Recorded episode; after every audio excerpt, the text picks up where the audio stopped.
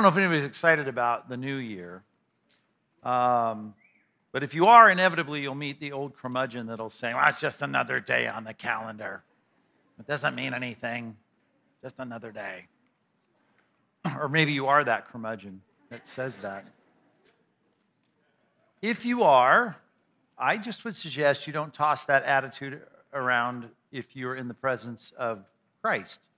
I would just say that's probably not a good idea because uh, the God who created us is a God who created us in a reality to have, uh, have fresh starts all the time. Matter of fact, every morning. It makes you go unconscious every night for a while, and you wake up and you get this fresh start on, on, on a new morning, a new day. And then there's, this monthly thing uh, that he calls in the Bible the new moons. There's a new month every month. And, and then there's these seasons uh, that follow one after the next. And in, in a mathematical symmetry. And, and then we, we take this whole circuit around the sun in 365 and a quarter days, and, and uh, uh, you have this thing in the Bible called the Feast of Trumpets, where you have what is now modernly called Rosh Hashanah. Rosh Hashanah is two Hebrew words. Rosh, Rosh is the head, Shana, Shoshana is the, the, the, year, head of the year. It's, it's, uh, it's the biblical um, civil beginning of the year. It's, it's the new year, and there is a new year celebration. It's the Feast of Trumpets. You blow the trumpet, you can't go to work, you can't take a normal day at work, you can do no ordinary work, as it's translated in Leviticus 23.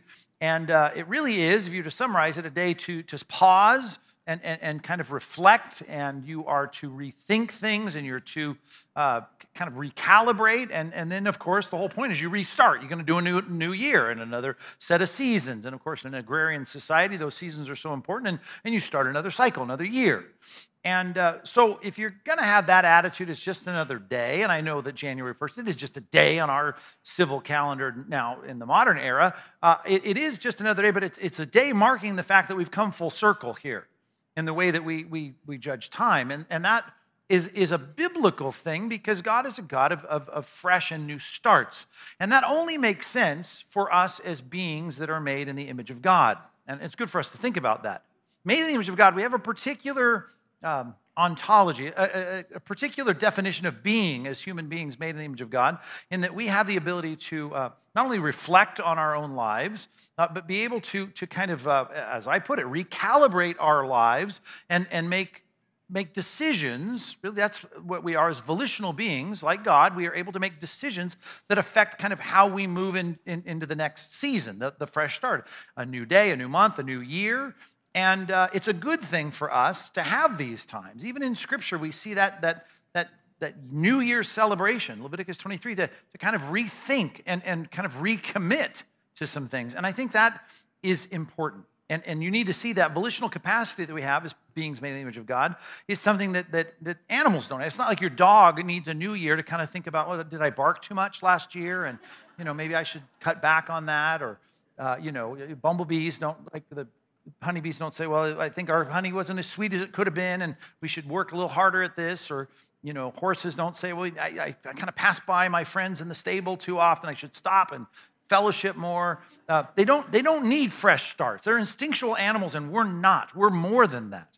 We're made in the image of God to make decisions, to reflect, to think, to evaluate, and to decide here's what I'm going to do. And I say decide because the only difference between last year and next year, if it's going to be a better year next year, and I mean that biblically, like you are going to, you're going to be more Christ-like. You're going to bear more fruit, right? You're going to be someone who is, as Paul said to the Corinthians, transforming from one level of the reflection of the glory of the triune God to the next. Right? If I'm going to be more like Christ and, and keep making progress in our sanctification, to use theological terms, uh, then I've got to make decisions that are going to help me move in that direction. And so, in that regard, it's not just another day. It is just another day, I guess, in one sense, but it's a day for us, I think, to do what we see as a pattern in the scripture to, to stop, to pause, to rethink, uh, to reevaluate, to recalibrate, uh, to get kind of reset, and, and, then, and then restart, move forward. And so, I, I want to take the opportunity here in the last sermon of the year to, uh, spend time talking about our decisions. And I think this is very, very important. Now, if you're visiting today or you're new, this is not normally the way we preach the Bible. Usually we take one passage, it's, it's the focus of the content of the sermon. Sometimes we even take the structure of the passage, becomes the structure of the message. And, and every other passage we use just elucidates and, and elaborates on that particular truth. And then we call that expository preaching, where the preacher is just used to get the voice to, to give a voice to that particular text. And, and that's not what we're doing this morning. It's the exception to the rule. And for that, I, I don't apologize. I just I want to say that this isn't the normal way we go about it. And I think if you're trained well in expository preaching uh, and you're, you're, a good student and a consumer of it, you can take a sermon like this and know that we're staying within biblical parameters to kind of create an outline based on the need. In this case, what is the need to think biblically about fresh starts, new starts? In this case, a, a fresh start 365 days around the, the sun to say, okay, what does the Bible have to say about the decisions that compound into moving us into a better place next year? better in terms of biblical definitions. I want to be more like Christ. I want to bear more fruit. I want to be a better Christian this next year and a better person, right? That God would say to me, Well done, good and faithful servant. I'd like to move in that direction. So, decisions as a topic. What does the Bible have to say? And I got at least 10 passages I want you to look at. I know that's a lot. The sermon will only be about two and a half hours. Um, but we're going to look at 10 passages at least, as you see on the worksheet if you pulled it out uh, or downloaded it. And, and I just want to, to think in logical chunks here. And, and I, I, would be remiss, and they would, they, would, they would sue me for clergy malpractice if I did not start with the foundational, critical decisions that we all must make. So let's start with that, give it a heading, and then let's dive into our first text, which is found in Ephesians chapter 1. And the first heading here, number one, is we need to make critical, foundational decisions. And you may say, well, I'm, I'm, I've already made these. Well, great. Recommit yourself to them, rethink them, reaffirm them, recommit to them, and say, these are the things that as a Christian, I, I know I need to do these things if I'm going to move into the new year with something that is better than what was going on last year. So, Ephesians chapter 1, let's think of the, the first and foremost critical foundational decision everyone needs to make. It's found here in the passage. And as you're going there, don't throw a flag, Mr. Theologian guy. Okay, smart guy. I get it. You are, you're going to throw a flag and say, well, decisions, you're going to talk about this particular topic. Don't you know that Ephesians 2 is there? I do know Ephesians 2 is there. I do. I promise. And I know what it says that we are dead in our transgressions and sins before we become to Christ. I know that. And I know verse 5. I mean, even that sense of a passive verb there that God makes us alive together with Him. I know that. But in the, in the experience of the human life, of, of, of, us becoming followers of Christ, there is that place where this experience of, of, of Ephesians chapter 1, verse 13, is a reality for us. And so I want to look at this and I want to start with that. It's, I, I know you don't like the word decision, but let's, let's utilize it in this capacity because, and certainly in human experience, that's what it is. And if that didn't mean anything to you and I totally lost you in that, great. No, then just forget I said it. But for, for, for the smarty pants in the room, uh, I just need to say that much. Okay, uh, verse 13. Are you ready? Let's read the first one, first most critical decision of all. Uh, he, Ephesians chapter 1, verse 13. In him, right? Here we got a pronoun. We got to go back to the antecedent. The antecedent there is the word Christ in verse 12. So in Christ, in him, in Christ. You also, when you heard the word of truth, what are you talking about, comma? The gospel of your salvation. So to get right with God to where I don't have to be punished for my sin, I get saved from the punishment of my sins. Okay? I heard the message of truth. And I hope this is past tense for you. You heard the message of truth, and someone explained to you what it was to have the good news, the gospel of not having to pay for your sins and, and to, to hear, depart from me, right? Into outer darkness. I don't, I, want, I don't want that, right? What, what had to happen? Here it goes, comma, and believed in him.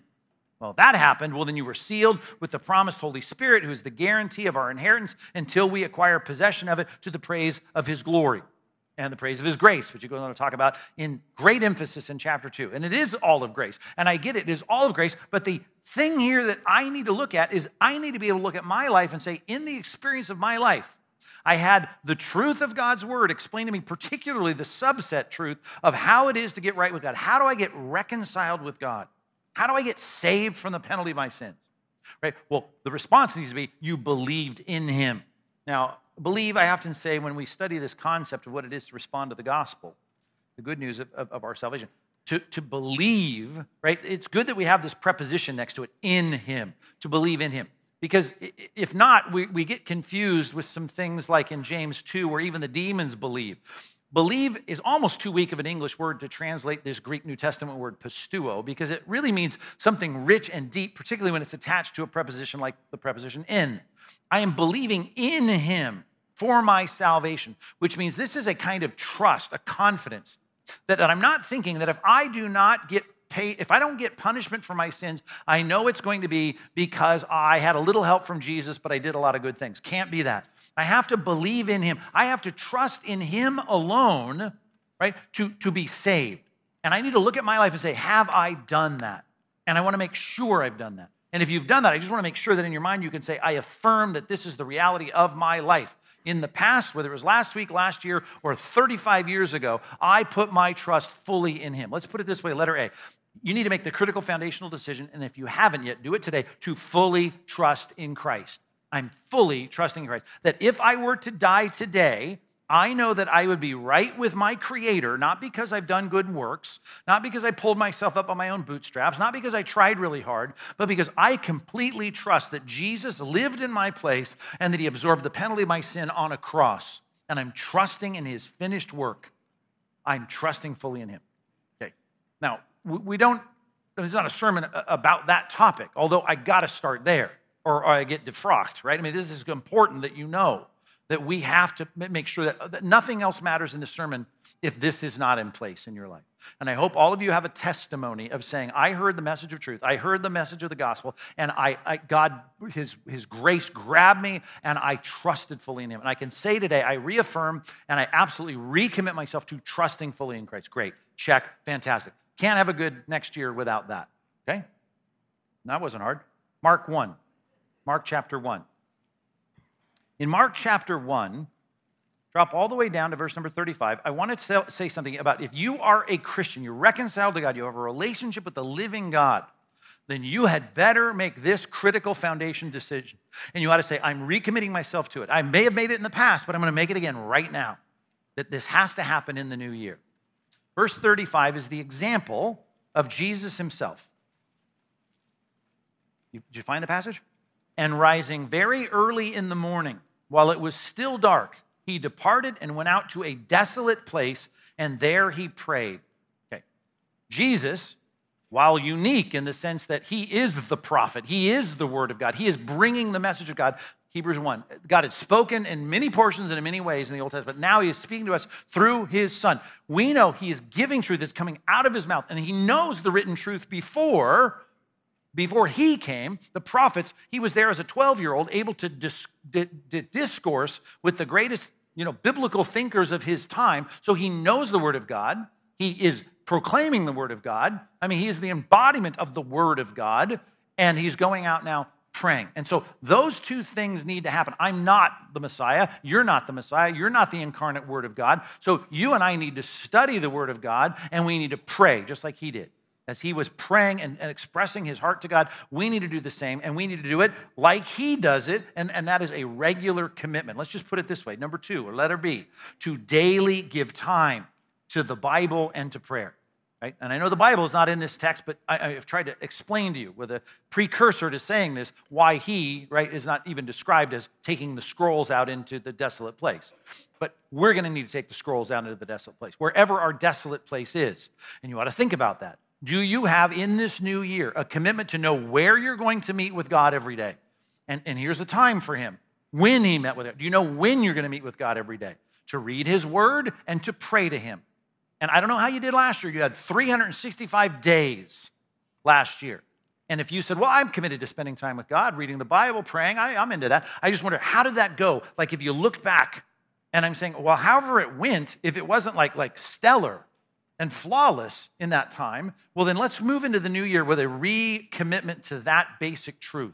I am committed to every single day having a time and a place, a place that's not interrupted, a desolate place. That's a good thing. A place where you know you can shut out the world and you can read God's word, you can ingest the truth, and you can express your heart to God in prayer. Bible study and prayer, it's the staple of Christian life, and it's not to happen right? Unless you prioritize it, and prioritize it means you're going to have to commit yourself to it by saying, I'm deciding to do this afresh.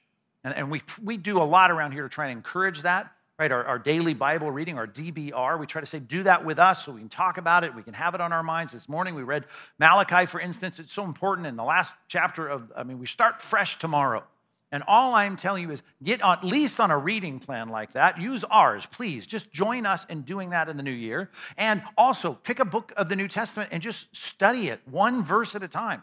One verse a day. Dig deep. Get a journal. Talk about it. Talk to God about it. Understand it in its context. Get a study Bible. Get a commentary. Do something to dig into the word so that you could be like Jesus at 12 and be able to, to discuss theological truths with pastors, right? I mean, that, that ought to be your goal, that you can do that because you're studying God's word and you're praying. You got a prayer system, right? When someone like Jesus encountered and he was going to pray for them, he didn't forget. He had a system, he had a pattern. I know that because he taught his disciples in Matthew 6 a method of how to pray. So he had a method. He prayed. He, made sure to touch different bases in his prayer life. Just you need to have that as a commitment. Are you committed in the new year to saying every day, 365 times, I'm going to spend time with God? It is a priority. Now, stuff come up, crisis come up, yes. But please make that your commitment. Let's do better next year than we did last year. That's all I'm saying here. Give yourself to that critical foundational decision that every Christian should have to give daily time, daily time to the Bible and prayer. And I wouldn't, I wouldn't mind saying follow the exact pattern. Get up before anyone else is up and find a place that is absolutely quiet and give yourself to that work. Okay, so far so good? Still with me on that? How about 1 Timothy chapter 3? 1 Timothy chapter 3. 10 primary passages we'll look at. Here's the third one. If I'm talking about Christians who are trusting in Christ fully, spending time daily with Him, here's something you must do. You must make this rekindled commitment to decide to make the new year all about this. And, and I just want to quote one verse here, verse 15 of 1 Timothy chapter 3. Paul is writing, I guess I should give you 14 to just give the whole sentence here. Paul is writing to Timothy. He's in Ephesus. Paul's saying, I hope to come to you soon, but I'm writing these things so that if I don't, if, I, if I'm delayed, verse 15, you may know how one ought to behave. I love this in the household of God, which is the church of the living God, a pillar and buttress of the truth. Now, we often rush to the last phrase. It's a pillar and buttress holding up the truth. It is a place where the truth is, is, is there on display. It's like the lampstand picture of the church. It's like a lampstand. It's shining brightly. And there it is. And, and here it is, is described as a household of God, a church, the church of the living God. Okay, church. The word church, I know you've probably heard it explained in its component parts. Ekklesia is the Greek New Testament word, ek out of, kaleo, to call, ek kaleo, ek, ecclesia, great, that's fine. But the way that it's used, right, those component parts are interesting to, to be called out. But the way that it's used is to describe as a noun the assembly of people, assembling together. Right? The church is an assembly. And if you say, I'm a part of the church, I'm a part of the household of God, the church, I would say this, right? How can you be a part of the church if you're not churching? What does that mean? Assembling. How can you be part of the ecclesia if you're not ecclesiaing? You've got to gather. You have to be a part of the church. I mean, it's a contradiction. It's like people saying, I'm a follower of Christ, and you say, Well, let's look at your life. Are you trying to follow Christ? No, I don't want to follow Christ. I do what I want. Well, you're not a follower of Christ if you're not following Christ, right? And you're not the church if you're not assembling, right? How are you part of the assembly of God if you're not assembling? You have to get together and assemble. And that is the household of God. That's where the pillar and buttress that holds up the truth is. And it's talked about, it's taught. You know, people are there given to that job, right? That we say, you don't work uh, in the marketplace or in the fields. You go and you just study and pray and lead and you teach and you teach teachers and you get people in the church to be all about holding up the truth. So I can go to church, have the, church, the truth explained, I can have it applied, I can have it understood, I can have it broadcast. Let's go to the church where we assemble. We're the church of the living, it's a household of God. This is my family and I need to be there. Let's use the word? Congregation. Let's use it as a verb and make our third point here. Letter C. What you need to do is to consistently congregate with your church because you're really not a part of the ecclesia if you're not assembling, right? So I need to assemble. And, and if I said, okay, you had 52, let's just look at the weekends, 52 opportunities last year to assemble with your household of, God, the faith, the, the, the family of God, your sub congregation, if you will. And that means that, of course, the church of God is the whole thing out there. But of the 114, 118 times the word ecclesia is used in the New Testament, I mean, about 90 plus times are used describing a particular church in a particular place. the church in Ephesus, the church in Philippi, the church in Colossae. And here, this is your church, I, I assume, unless you're visiting, this is your church. And I'm saying you need to commit yourself in the new year to say, I am going to congregate with those people. I mean, in the same physical space with them. And, and I'm going to do it all the more, to quote Hebrews now, all the more as I see the day drawing near. I want to, the more, the smarter you are in, in Christ, it, it doesn't follow that the less you should be assembling. Or the longer you grow in your Christian life, the less I need to be at church. The more, the Bible says, we see the day approaching, which is assuming the time of your maturity and your sanctification, you should be doing it all the more. The urgency of being congregating in the church is so helpful when I even see the picture of it holds up the truth because the Bible says and Jesus says the world, right, is run by the evil one. 1 John 5, where the whole world lies in the power of the evil one.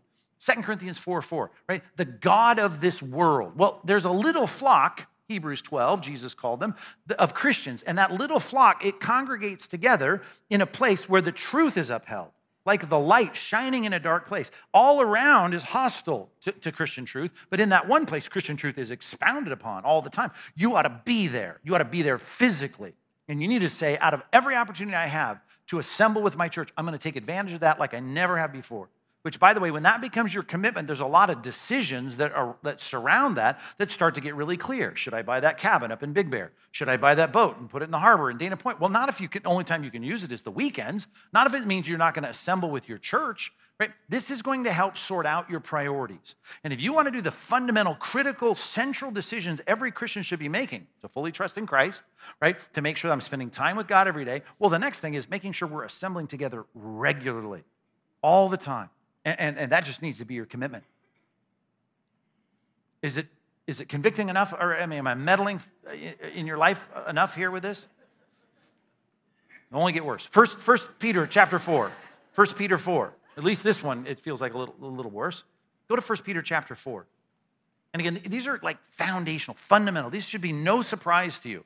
But all I'm saying is let's do the work of, of what this sermon is intended to do, and that is let's recommit ourselves to this. Yes, I'll do that. Yes, I'm fully trusting in Christ. Yes, I'm going to spend time with God. I want to be, I want to spend 365 days making sure I have a time carved out every day for, and I want to be at church every time the doors are open and it applies to my age group or whatever, or my stage. I'm going to be there. Great, good. One more thing as it relates to fundamental, critical decisions you got to make. 1 Peter chapter 4, let's start in verse 10.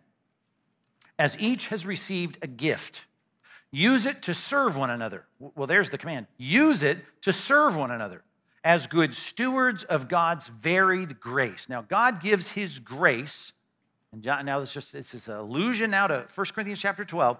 He gives his grace into every believer's life in a varied way, in different ways.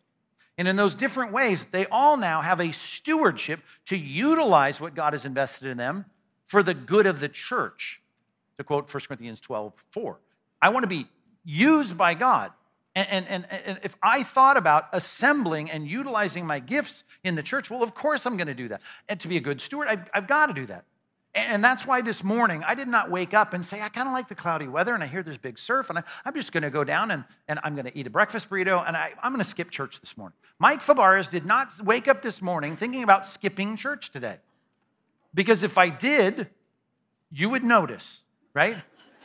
Um, and, and, and if I said, I'm not coming, I, I better, I, I better make some, I better announce that like days in advance right? And my staff would like it to be weeks in advance. It'd be good to know if someone else is going to have to fill your role on a Sunday morning, right? So all I'm saying is, I know I can't just skip our time together because of this letter D, which is I have to, I put it this way, diligently steward my gifts in the church. So you need to diligently steward your gifts in the church. So you need to say, I have a role to play in the church. I need to fulfill it. It's one of the reasons if letter D is in place, I don't even need to talk about letter C. Because of course you're going to be here, because you got a role to play here, and you're going to fulfill that role.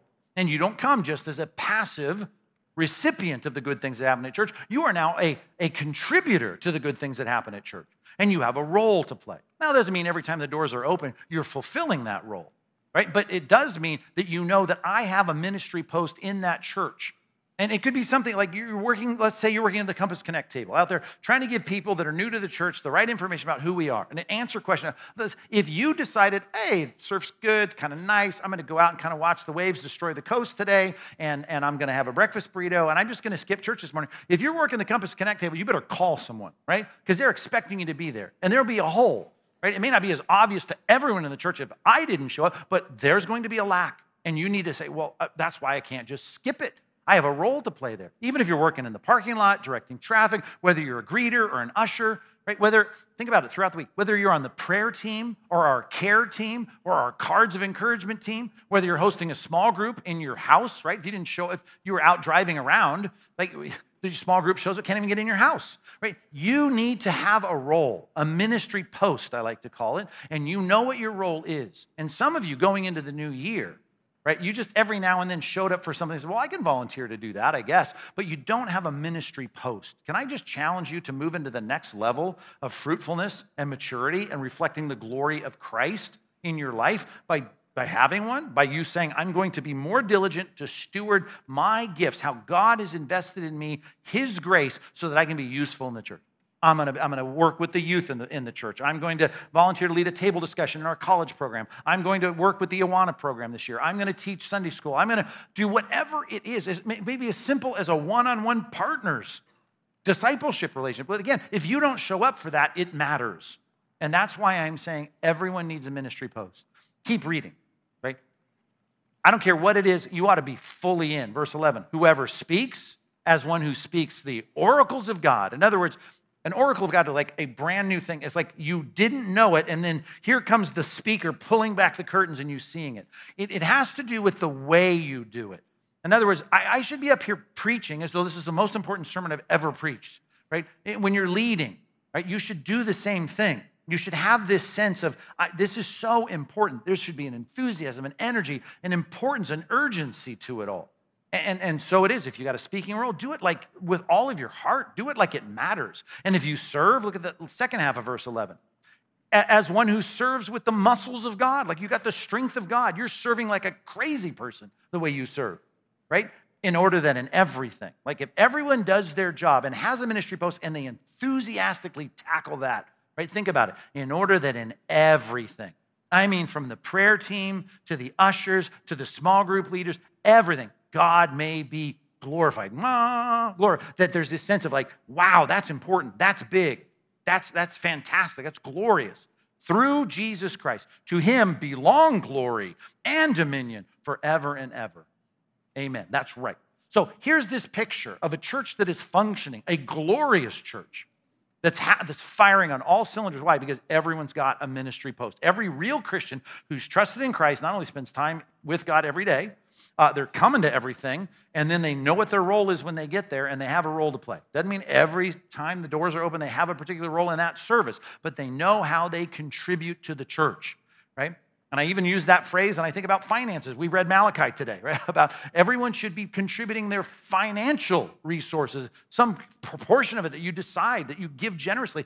The church is glorious when you give not just your resources monetarily, but when you give your effort and the things God has invested in you, your skills, your gifts. And, and, and when the church is working like that, this would be the most amazing church in the world. If everyone who is saved here says, I'm, I'm, I'm all in. If I'm going to serve, I'm going to serve like it's the most important thing I can do. And I'm going to be committed to that. The church is better, but that's not why I'm saying. I'm not saying it as a leader of an organization. I'm saying it as a pastor for your spiritual good. You want to go from whatever you were last year to something even greater next year. These are four fundamental, basic commitments every person must make, and you need to like redecide these all the time. I decide today to trust fully in Christ. I decide today to spend time with God every single day. I decide today to be an active participant in my church and I'm going to serve there and use my skills, my gifts, my time, my energy, my resources to do something great in my church. the church just becomes what it should be, and you become the kind of mature, Christ honoring person that you haven't been in the past, at least to a new level. Okay, that's a sermon in itself, but we like to preach several sermons in one sermon slot, so let's keep going. that, that got a groan from you and not a laugh. I realize it wasn't funny. I never try to be funny, but I thought I'd have a little bit more levity in your response. Number two, Let's talk about necessary directional decisions, okay? Let's just create this category here and just think logically and pastorally. You come into church, you're a Christian, okay, these are four foundational decisions you need to make and keep on making. There's some decisions here, two of them I want to look at that relate to the direction of your life. Let's just talk about walking into January 1st. You're going to walk into a new year, right? And basically, you ask the question, what am I going to do? I got, I got 12 months, I got 52 weeks, you know, I got 168 hours every week. I got 365 days. I'm going to walk into this, and assuming Christ doesn't blow the world up before December, I'm going to go around the, the sun one more time. What am I going to do with this time? Right? You're going to make decisions about your daily schedule. And you say, Well, I've already made decisions about that because I've chosen what I'm doing with my life. Right? But I'm just saying, let's just think about that and make sure that's something that reflects the biblical priority. So jot this reference down. Let's go to it, and then we'll fill in letter A when we talk about directional, necessary directional decisions. Go with me to Second Thessalonians chapter 3. 2 Thessalonians chapter 3. Here's a passage that reminds these Thessalonians that they have no excuse at all if you're a Christian to be an idle person. You should be busy at work. Verse 11. For we hear that some among you walk in idleness. You're not busy at work. Oh, you get up and walk around, but you're just busybodies. You're not doing any work, any productive effort. There's no labor here that results in something good. Now, such persons we command and we encourage. That's a weak translation of a word that's translated variously, parakaleo. This is the word we, be better translated exhort. At least it has a little more teeth to it. The idea is we come alongside of you and direct you to do this. That's what this context of this particular usage of the word parakaleo means. Now, such persons we command, this is required, and we just firmly take you and push you in the direction in the Lord Jesus Christ to do their work quietly and to earn their own living. Now, that's that's the end of this inclusio that we see starting in verse 10, which is if you're not willing to work, you shouldn't be allowed to eat. You got to work. And, and while we're talking about gainful employment, at least that's the subject, that you should have a job that gives you a paycheck that allows you to buy your own sandwiches. Right? That's the idea here. It just goes beyond that when you think about the concept of labor or work. Because you could say, I've saved up a lot of money, or I work some job, I got this big pension, I don't need to work, I got money. It, you cannot say that you don't need to work just because you're eating just fine w- without a paycheck. Work is a pre fall gift of God. It's the way that God made us. As I've quoted often this last month or so in the sermons, I, just keep getting back to this for various reasons. The passage where Jesus says, I'm always working. You know why I'm always working? Because my Father is always working.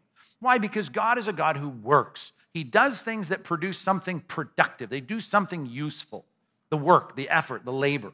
And I'm saying that I don't care if you're retired. It doesn't matter that you don't need a paycheck. I don't care if you're the, you know, the heir of, of, a, of a mass fortune.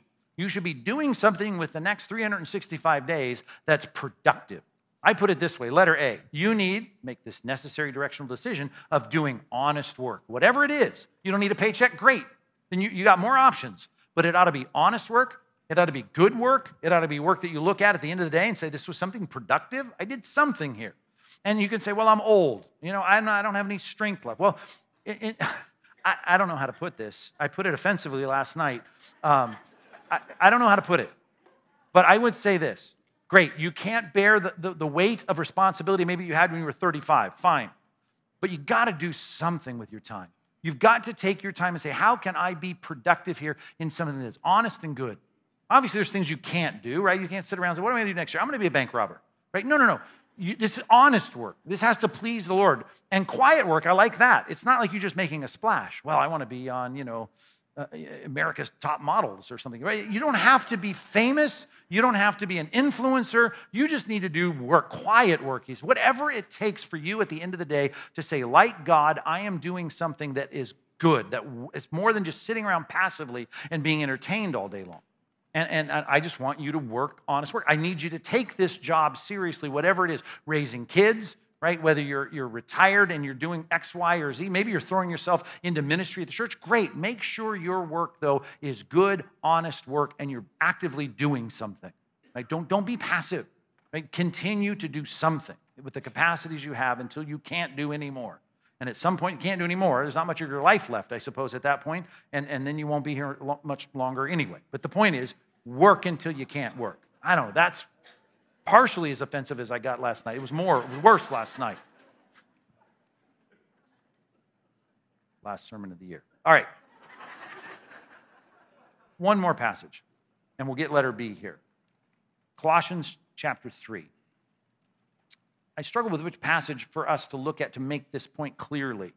But this point is made throughout the Bible, and here's a passage that makes this very clear. And I would love for you to jot down, if you've jotted down that passage, make sure you jot down uh, Exodus 31, verses 1 through 7 as well. And I'll tie those together once we read Colossians 3. Colossians chapter 3, verses 23 and 24. Whatever you do, it says, work heartily. Now, I don't know if I've read this enough for you and, and tried to give you what this literally says. The, the Greek language here uses the word psuche. Psuche is a Greek word for soul. And, and, and basically it says work, work with soul, right? Work, that's not like funky soul. That's just like work, work with your inner life completely in it. Now, the context here is, is really just secular employment, gainful employment. So we're not talking about 1 Timothy or 1 Peter 4, and yet it's the same concept. It's like if you're going to serve in the church, serve with all your might. Serve like with the, the muscles God supplies. You know, speak as though you're pulling back the most important message and having people's light bulbs come on and stuff that they just going to blow their mind with importance.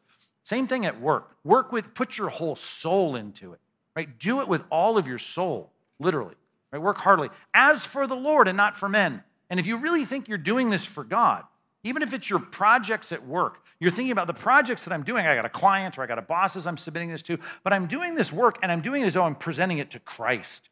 Right? You, picture that just coming out of the Christmas season. You picture those, those, those wise men, the magi, bringing their gifts and bowing down before you know, this toddler, this baby Jesus and you think about the picture of them giving it such a reverential scene, well, think of your work that way. If everything you thought of in your work, that Christ is the client, that Jesus is, is, is the one who is the beneficiary, that you're giving this, this work, this effort, this, you're selling this widget for the good of Christ. I don't know, if you just could put that in perspective, it would change the quality of your work. Yeah, you'd put your whole heart into it for sure. Knowing, by the way, it's ultimately not your boss that's signing your paychecks. It's the Lord that's going to sign the most important paychecks. Knowing that from the Lord, verse 24, you will receive the inheritance as your reward. You are serving the boss, the Lord, the Lord Christ.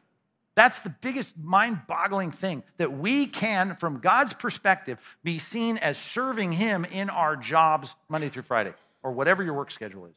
That's a great thing, and it will change the way you work. I put it this way letter B you need to maximize your usefulness which for part of this is, is you just throwing your heart into your work, doing it well. And the other part is sometimes just aligning my gift set with the opportunities. I mean, maybe you should change jobs. Maybe this isn't the best job for, for your gift set. I don't want you to keep changing jobs every 24 months, you know, like a lot of people uh, trying to find the perfect job. I mean, they're looking for a, a loud life, not a quiet life. I'm just saying, just make sure you're trying to align your opportunities to work with the most productive and useful, you know, thing that your life can do. I think of, I throw in another passage. Jeremiah chapter 1. When God is calling Jeremiah to go speak before Israel, I just love the way he sets it up by saying, hey, you're born for this. Before you were ever born, this is what I set you apart to do. I just love to find that thing, wouldn't you? And I don't want to endlessly search for it as though it's some, you know, so soul fulfilling, like I found myself in my job. But I will tell you this it's good to wake up and go to work and think, I, I know that God designed me for this. It's kind of the chariot of fire moment, right? I, I feel God's pleasure in this when I do it. There is that sense of aligning what I am and who I am and who God made me to be with what I'm doing. And that, would be great and that'd be ideal. Not that every day at work feels that way.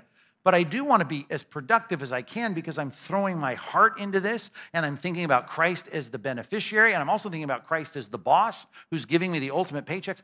That's a great way for my work to become something, as the, the reformers and the Puritans like to see, something sanctified. My work becomes something holy at that point. And I'd love for your directional decisions of what are you going to do this year, speaking of the major things that you're called to do as a worker, right? Whether it's a mom or whether it's a, you know, whatever your job is. And say, I'm going to work at this with all of my heart and I'm going to see God being glorified in it. The reason I had to write down Exodus 31 is because here's a passage about Moses was having the, the, the, furniture of the tabernacle constructed. And it talks about two guys in this passage that are filled with the Spirit of God for the work that they were doing, and they were artisans. They were, they were masons, and they were, you know, they worked with wood, they were carving things, and they were building and constructing things. Now think about that.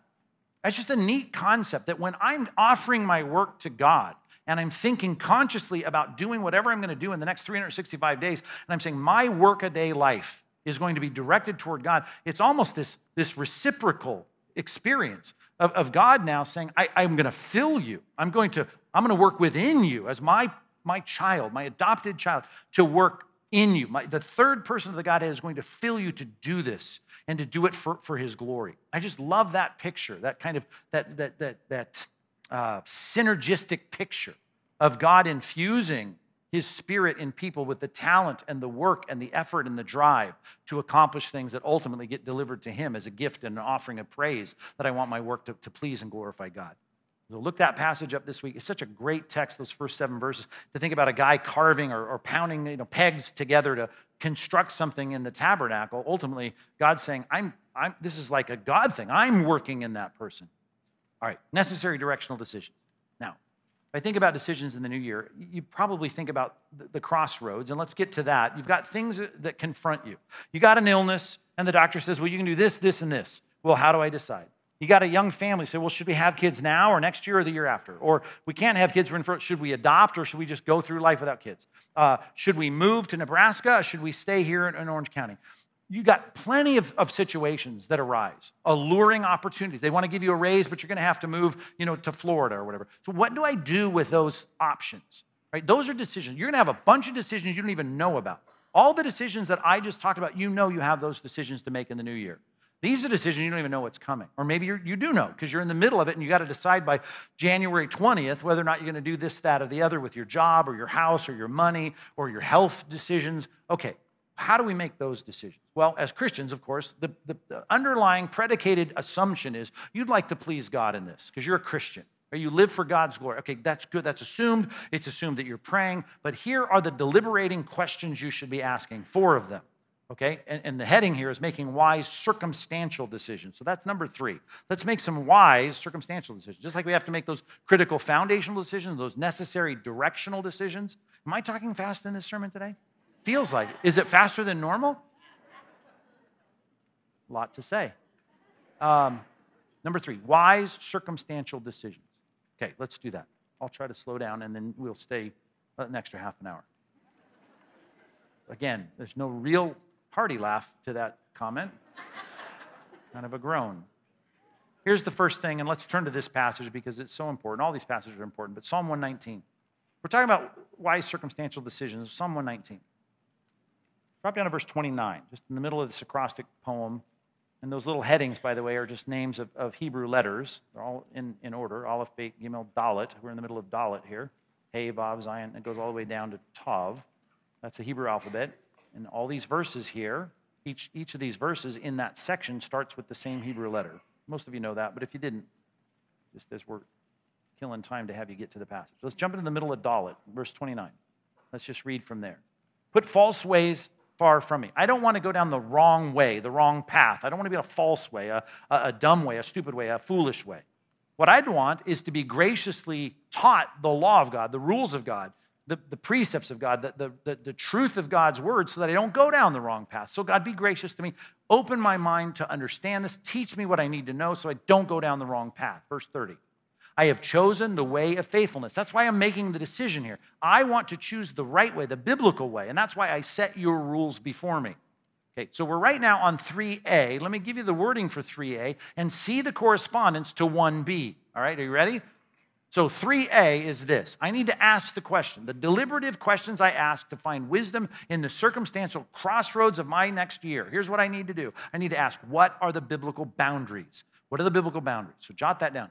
And when I think about that, how can I get good at knowing the biblical boundaries? Well, 1B. And 1B is if I'm a Christian, I better spend daily time every day in the Bible and in prayer. And if you do that, you're much more apt to know what the Bible has to say about whatever topic it is that you're facing because you know what the Bible says. And that needs to be the rules that you set before. What does God want from me? And you need to say, I'm choosing to be faithful to those rules. Verse 31 I cling to your testimonies, O Lord. Let me not be put to shame. I don't want at the end of this to have something that I feel bad about because I went down a false way. I want to know your testimonies. I want to hold tightly to those. And I love this picture, verse 32. I will run in the way of your commandments, right? When you enlarge my heart. Now, that's a tough little Hebrew phrase there. Probably means not when as in a conditional clause, but as, like as you are making me, as you give me the ability, as you give me the capacity to do it, I'm going to run in the pathway of your commandments. So that's where I get this point, right? This question. What are the guardrails? What are the curbs?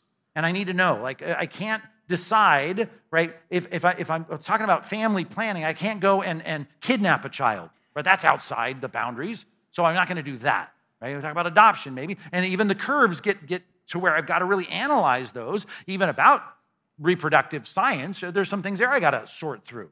But the commandments, I need to figure out what the boundaries are. And then I want to run in the middle of those as God gives me the strength to do so. Keep going into the next letter here. Hey, uh, verse 33, spelled H E, which you would say he, but in Hebrew, hey. Hey, that's a good, I, I just realized that. That's good. It's a great letter to have in your arsenal. Hey, uh, verse 33. Teach me, O Lord, the way of your statutes. Teach him. I want to. I will keep it to the end. I love that. You need to decide ahead of time as you look for the truth of God's word to help you with that decision, to know what's out of bounds and what's in bounds. I need to say, I'm going to keep it to the, I don't care if things get harder. I don't care if I'm more tempted to do something other than that. I'm going to keep it to the end. Give me understanding that may keep your law and observe it with my whole heart. Now, that, put a pin in that for a second. I'll come back to it. Verse 35 Lead me in the path of your commandments, for I delight in it. I want to, I want to have that. I want to be that. I want to be in the middle of your will. Incline my heart to your testimonies and not to selfish gain. Now, the bottom of verse 36 and the bottom of verse 34, let's tie those together in our thinking, right? Not for selfish gain. Selfish gain is something that no one can really see. They can see symptoms of it, but selfish gains mean in my heart, I'm wanting this for the wrong reasons. And so when I look at that phrase in verse 34, I want to observe your, observe your law right, with my whole heart. That's starting to get past just the action, right? Like, should I kidnap a kid or should we adopt a kid? It's no. Now, what are my motives for this? And I think here's the thing you can say, well, biblically, is it biblically allowed to move to Nebraska? Well, Nothing in the Bible says you can't move to Nebraska. You can move to Nebraska. It's biblically allowed. There's nothing against that. Some states, maybe you can't. I'm just kidding. Uh, yeah, I, I could get in more trouble with that. Um, I, am not just wanting to look at the action. I want to look at whether the biblical commandments affect my motives, and of course they do. What are some motives that are out of bounds? So I'm not just checking God. Here I have a, I have two ways I can go in this in this course of, of action on my, my medical crisis. Or here's two things I can do with buying a house in the next year. Right? There might be pathways here, but I want to check not only what's allowed in Scripture, but I want to say, okay, it's in the boundaries of God's commands. Great. Now, what is the motive? Because there's things like greed that uh, instantly make the right thing wrong because the motive's wrong. There are things like fear, right, that, that make the right thing wrong because the motive's wrong. Right? Things like anxiety, envy, covetousness, competitiveness. There's a lot of things that take the right thing and make it wrong because the motive is unbiblical.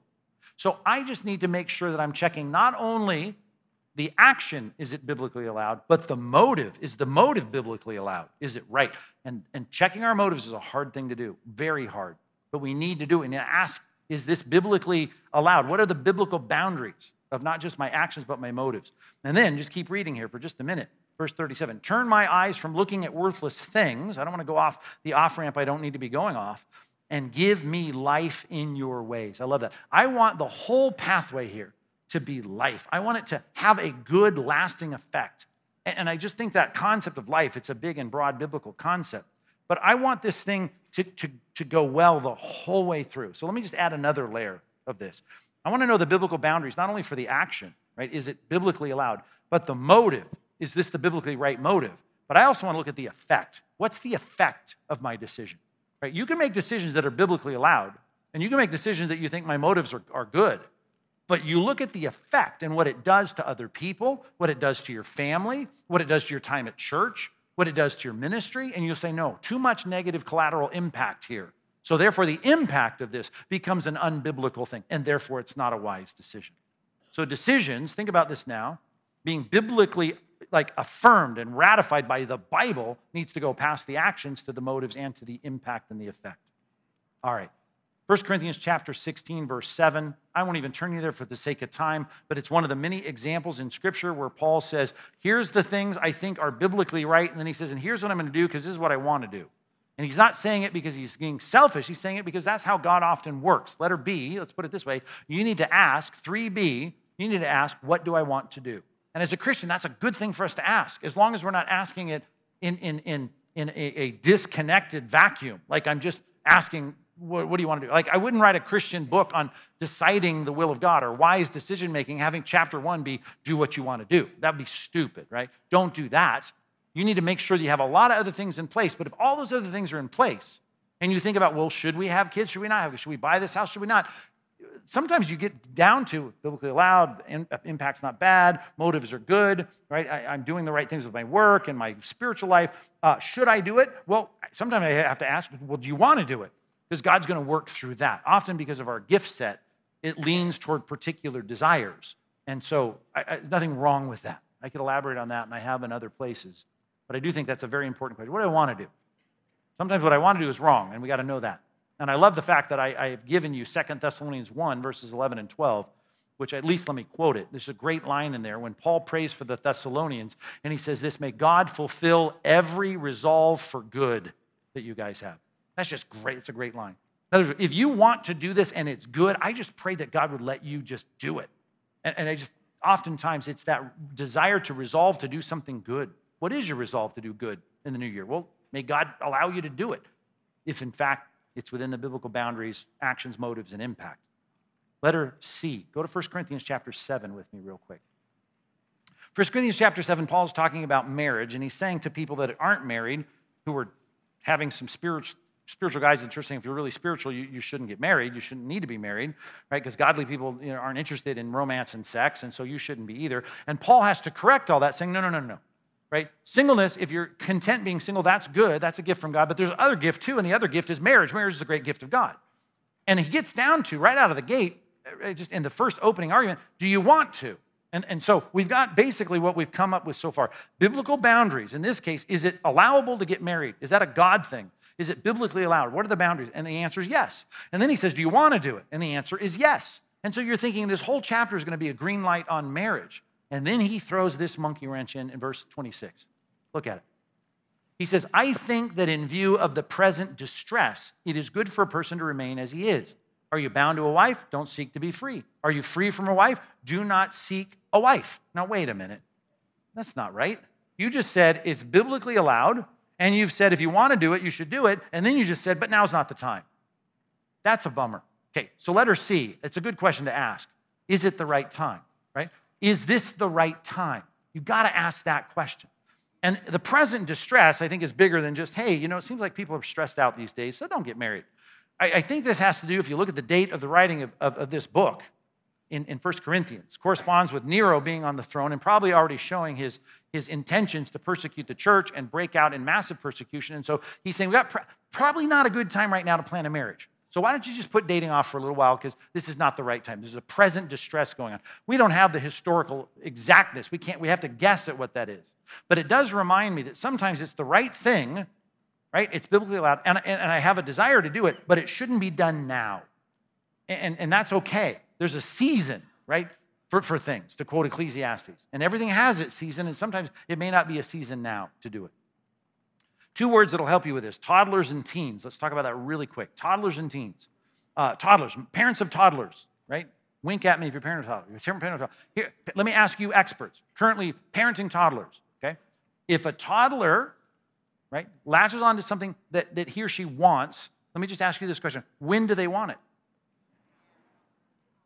Right? They couldn't even answer loudly because they are so worn down by their toddlers. But those of you that have rested since you've had toddlers, when do those toddlers want what they want? Now, right now. I want it right now. Why? Because they're toddlers, right? They're not mature.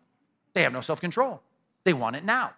Remember the tendency that we have in our immaturity to want whatever is pleasant, whatever is good, whatever is pleasurable. We want it now. And sometimes we have to fight that because we have to say, is this the right time? This will be hard for you to say no to something you say is biblically allowed and I want it. Hard for you sometimes because you'll see that what's happening is you've got some, some spiritual toddlerness going on in your life, and you need to say, God, give me self control, give me patience. How hard would it be for the people that so far are on the edge of their seat in church as this chapter is being read? Great, I know exactly who I want to marry. I'm just, I needed to know that it was biblical and I want it. Let's go. And he goes, Not now, not, but not now. Like, ah. Toddler Christianity is not where you want to live. You want mature Christianity. So just remember toddler. Teens, parents of teens, I don't even want to ask who's a parent of teen, but parents of teens. Let me ask you this about teens. If teens know they have something to do and it's unpleasant, when do they want to do it? Never, right? At least not today. I know that. They don't want it today, they want it later. Okay, so teens, good example, not every teen, but teens, they, they'd rather procrastinate if it's an unpleasant thing. And I'm just saying again, maturity says don't live as a teenager as a Christian. You need to live as a mature Christian. And sometimes the season is now and it's unpleasant. I think of the passage I was just quoting the first part of in 1 Corinthians 16, where Paul says, the next thing he says after saying, I want to, you know, I didn't want to just pass through, so I want to do it here, he talks about, a lot about his wants in 1 Corinthians 16, which were all part of God's will. And God was revealing his will through his wants. Here is a, the next thing he says, and a wide door for effective service is open to me and there are many adversaries. Well, the whole point of bringing that up is his plans are affected by the open door of opportunity, and he's going to walk through that door. And yet he says, and there are many adversaries. Now, ask a teen, right? Open door, many adversaries. Well, then let's not do it now. Don't want to do it. So let's see if the adversaries can go away. And all I'm telling you is the right thing to do may be now, and yet it's going to be harder now. It'll be easier later. Sometimes do not procrastinate. Sometimes wait and I can only tell you that circumstantially if I knew what your circumstances are. Okay, letter D, and maybe that'll help because you're thinking, well, I don't know which. Well, great. Here's letter D, and I know you've heard this before, but most of us are not good at it. Letter D. You need to ask this question What do wise Christians think I should do? What do wise Christians think I should do? Proverbs chapter 15 makes that so clear, verses 21 and 22. Many passages will say the similar thing, and that is this you better have an abundance of counselors. You better have many advisors. You're going to have success if you have many advisors. If you don't, the fool just goes ahead and does whatever he wants. Right? He doesn't stop to get counsel. It's the wise person, the man of understanding, who's going to stay on the course because he's got many advisors helping him know what the right thing to do is. And I know you know this. You were taught this. If you ever heard a sermon in junior high about decision making, you've heard get wise counsel. But here's the problem a lot of us are like Rehoboam, who always try to seek the exact people that we think will give us the answer we want. And all I'm telling you is you stop trying to select the people you. When someone says, I'm moving to this place, and I start doing a little digging, is now the right time? Doesn't seem like it. As your motive right? Well, all the things you told me, sounds like your motives are wrong. And what's the effect? It sounds like the effect is bad. Yeah, but I still want to do it because it's biblically okay, and I just want to do it. I want to. I say, and then I say, Have you asked anybody about this? Right? Moving to Nebraska, let's say. And, and, and of course, they said, well, of course I, I, I, did. I asked, I asked my wife, who was born in, in Nebraska, and her family's there, and she wants to go. And I asked the biggest you know, Nebraska Huskies fan I, I know, and they all said I should go. Okay. Well, you've got to ask not just the people you know are going to affirm this. When Rehoboam went out to get advice about what to do, he found himself the king now after Solomon, Solomon's son. He ends up messing everything up because he only went to select counselors to ask because he knew he'd give, they'd get the answer he wanted. So you need to say, to people that you don't even have any clue what they would think, but you know they're wise Christians. And you need to ask the question hey, as a Christian, what do you think I should do about this? Let me, let me take three minutes and just tell you the situation. Now, you just, can you just tomorrow come back to me and tell me what you think I should do? Man, if you just did that with a little less cherry picking of the right people, and you just found people that you just think these are godly, well versed, biblically grounded Christians, you would have so much great objective counsel in your life to help you make this. I had a, just someone, someone came up to me after last night's sermon and just affirmed this with a great story on the patio, something he just went through all the steps. They were all right. In this last step, he got, he asked two godly guys that he knew. I don't know if they were a small group or what. They went away, came back, and just said exactly what he knew in the gut, in his gut, deep down, somewhere in his conscience. The Spirit was already just chipping away at this. And they came back with objectivity and said, No, this does not seem right. And bam, here he was saying, I was biblically allowed, I wanted to do it, but this was clearly revealed just through the counsel I had. This is not the right time to do it. So helpful, so good. But you got to pick people indiscriminately almost, as long as they're godly, wise Christians. Now, here's the problem with this sermon. You're going to go away thinking, this is a lot of work, man. And, and I just, I just think there's got to be an easier way. And I can read a Christian book about the will of God, and all you got to do is just, it just says basically don't do anything unbiblical and do whatever you want. And I'm saying that's the wrong approach. And here's why it's the wrong approach because of Ephesians chapter 5. Ephesians chapter 5, verse 15, in the old translations, used to translate this first phrase with the word circumspect or circumspectly. Walk circumspectly. Now, that old word not used much anymore, but if you had to, if you sat there in an SAT trying to figure this word out, it probably wouldn't be too hard to figure out the component parts in English, right? Circumspect, right? Circum, around, circle, around, circum. And then spect, like inspection or, or, or to, to, to, you know, speculate or to, you know, to spectacles, to, to look. Literally, right, to look around. And, and, and the Greek phrase in this New Testament verse, it, it basically says when you're going to take your next steps, when you're going to walk in the path, make sure you're looking all around, like at what steps to take. And I know that because it's followed up with this phrase. And, and, and it says, and try to discern what is pleasing to the Lord. Now, in Matthew 7, when Jesus said the narrow road that we're on is hard and the wide road that everyone else is on is easy, here's one of the things that certainly he meant. Because there's a new component in your life. You want to please the Lord. Right? Non Christians don't want to please the Lord, they want to please themselves or their best friends. We want to please God. But we want next year to be better so that God can say, Well done, good and faithful servant, that we're more godly, we're more fruitful. Well, to do that, you need to be circumspect. You need to look around. And before I take that next step, say, Is this the step that I think the Lord would want me to take? Now, you can say, Well, I don't want paralysis by analysis. And I'm going to say this well, there better be a stutter step at least, and there ought to be a lot of analysis that's going on to make decisions about your job, about your family, about where you live, about what you invest your money in, about what you do for ministry. Yes, you've got to analyze it. And it's going to be more work. And Jesus warned us the narrow road is hard. And it's hard because we're living for Christ now. And that means you can't do this intuitively. You've got to look to God's word. You've got to look to godly counselors. You've got to look to the precepts and principles of God's word. And that's going to take more effort. I just hope that something in this sermon is going to help you to understand that this is going to be a process that you need to give yourselves to, made in the image of God. You can do this. By God's grace, He can help you do it well. And I will say just one last thing from, from Proverbs chapter 3, verses 13 through 16, 17, 18, that whole section there. You want to talk about the great thing about doing this? Is that when you look back at the year that, that comes up, if we live through this next year, you're going to look back and you're going to see the blessings that come with making wise steps. When God gives you understanding to invest your next 12 months well, right, you're going to say, there's no better way to live. This is the right thing. I want to look back and say, it looks like God, you, you helped me walk this path well. My life is reflecting Christ's character more. I am being more fruitful. And nothing's going to be better than that. Just read that passage at some point today. Proverbs chapter 3, start in verse 13, that whole section there about having understanding and wisdom, and what a great thing it is to, ha- to be graced with that and to be able to look back and say, These decisions this last year were wise. God wants to give us that. Let's have you stand, and I'll pray to that end, and may we have a, a fruitful, wise, productive new year. Pray with me, please. God, we do ask for wisdom. As James 1 says, we know you want to give it to your children. You're not a God who, who shames us with reproach when we come asking. God, we are, are people that know that you're generous. We want to ask you without any doubting, and that's not just going to come through osmosis. You're going to have us work and be diligent students of your word. You're going to have us get up sometimes early in the morning before dawn, just like Jesus did. And we're going to have to pray and we're going to have to study. We're going to have to seek godly counsel. We're going to need to be in church. We're going to make sure our heart is trusting in you. And then, God, as we make decisions about when to retire, when to take a job, when to have a child, when to buy a house, whatever it might be, even small things. Should I take this promotion? Should I move my office? Should I buy a new piece of furniture? God, sometimes we just need to stop and just say, God, what is pleasing here to you? What are my motives? What's the effect of all this? And God, to think in a way that might make us be the kinds of people that make decisions more like Jesus would in our context. So help us, please, God, this year to please you in all these things more than we did last year.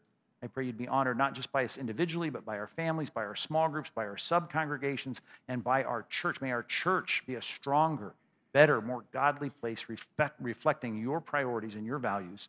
In Jesus' name, amen.